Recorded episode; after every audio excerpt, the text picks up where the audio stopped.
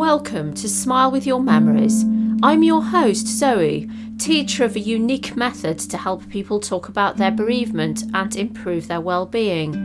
In this podcast, I will help the grieving cherish their memories and talk about their feelings.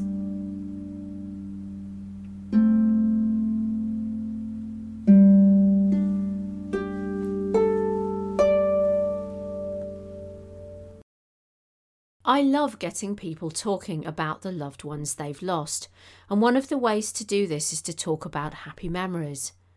My work includes helping people write about their memories and make memory jars or books.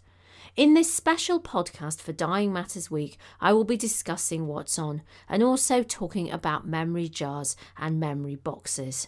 More on Dying Matters Week later.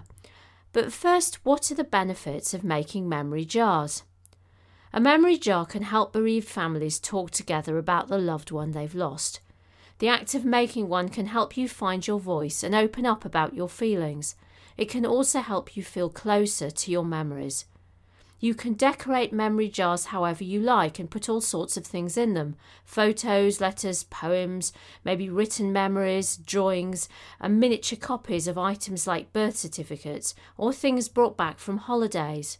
Creativity helps us become more present and engage in the moment. And it's also self nurturing. You can reflect on your loss and happy times and allow yourself to feel however you need to feel.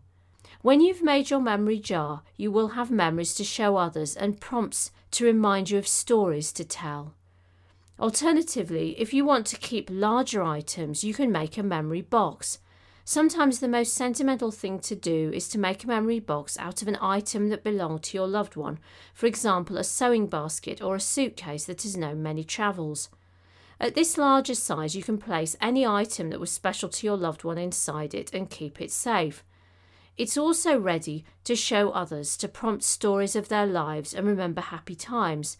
The list is endless of what you can put in them letters, photos, old toys, recipe cards, certificates, even small ornaments or items of clothing.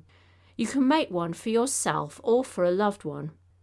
The idea when you've made a memory box is that when you took everything out of it and explained it to another person, they would learn more about you or your loved one in three or four hours than if you lived with them for 10 years.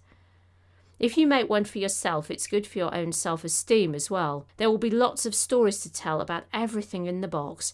People can show others their childhood dreams and the things that have been special to them, and show others the things that have made them happiest.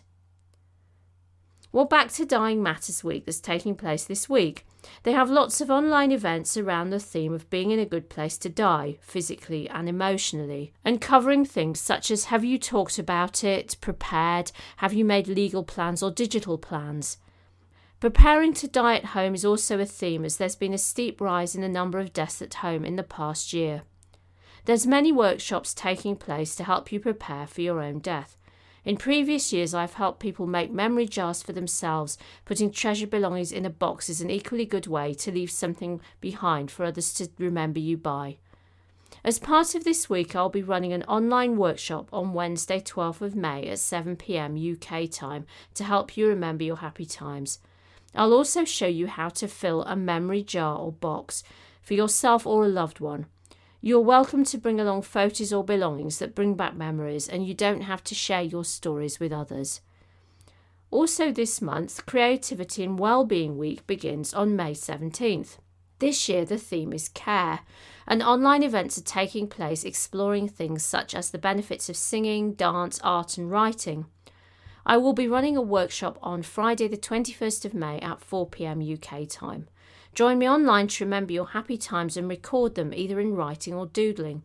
I'll show you how to fill and decorate a memory jar, and as with previous workshop, you're welcome to bring along photos or belongings that bring back memories, and you don't have to share your stories with others. So, just to recap, I will be running two events in the near future one on Wednesday, the 12th of May at 7pm, and the other on Friday, May the 21st at 4pm, both UK time. See further details on my Facebook page, Zoe Norman Memorials, or and then email me for the Zoom link to take part. Email me at smilewithyourmemories at gmail.com. And you can also use that email if you want to have any comment to give me at all. And don't forget that others will be happy to hear your stories and share your memories with you. Thanks for listening to Smile with Your Memories. Don't forget to subscribe wherever you access your podcast. You can get in touch with me via email at smilewithyourmemories at gmail.com or through Zoe Norman Memorials on Facebook. Join me in the next episode to get more insights into cherishing your memories and talking about your feelings. And if you know anyone else this podcast would help, please spread the word.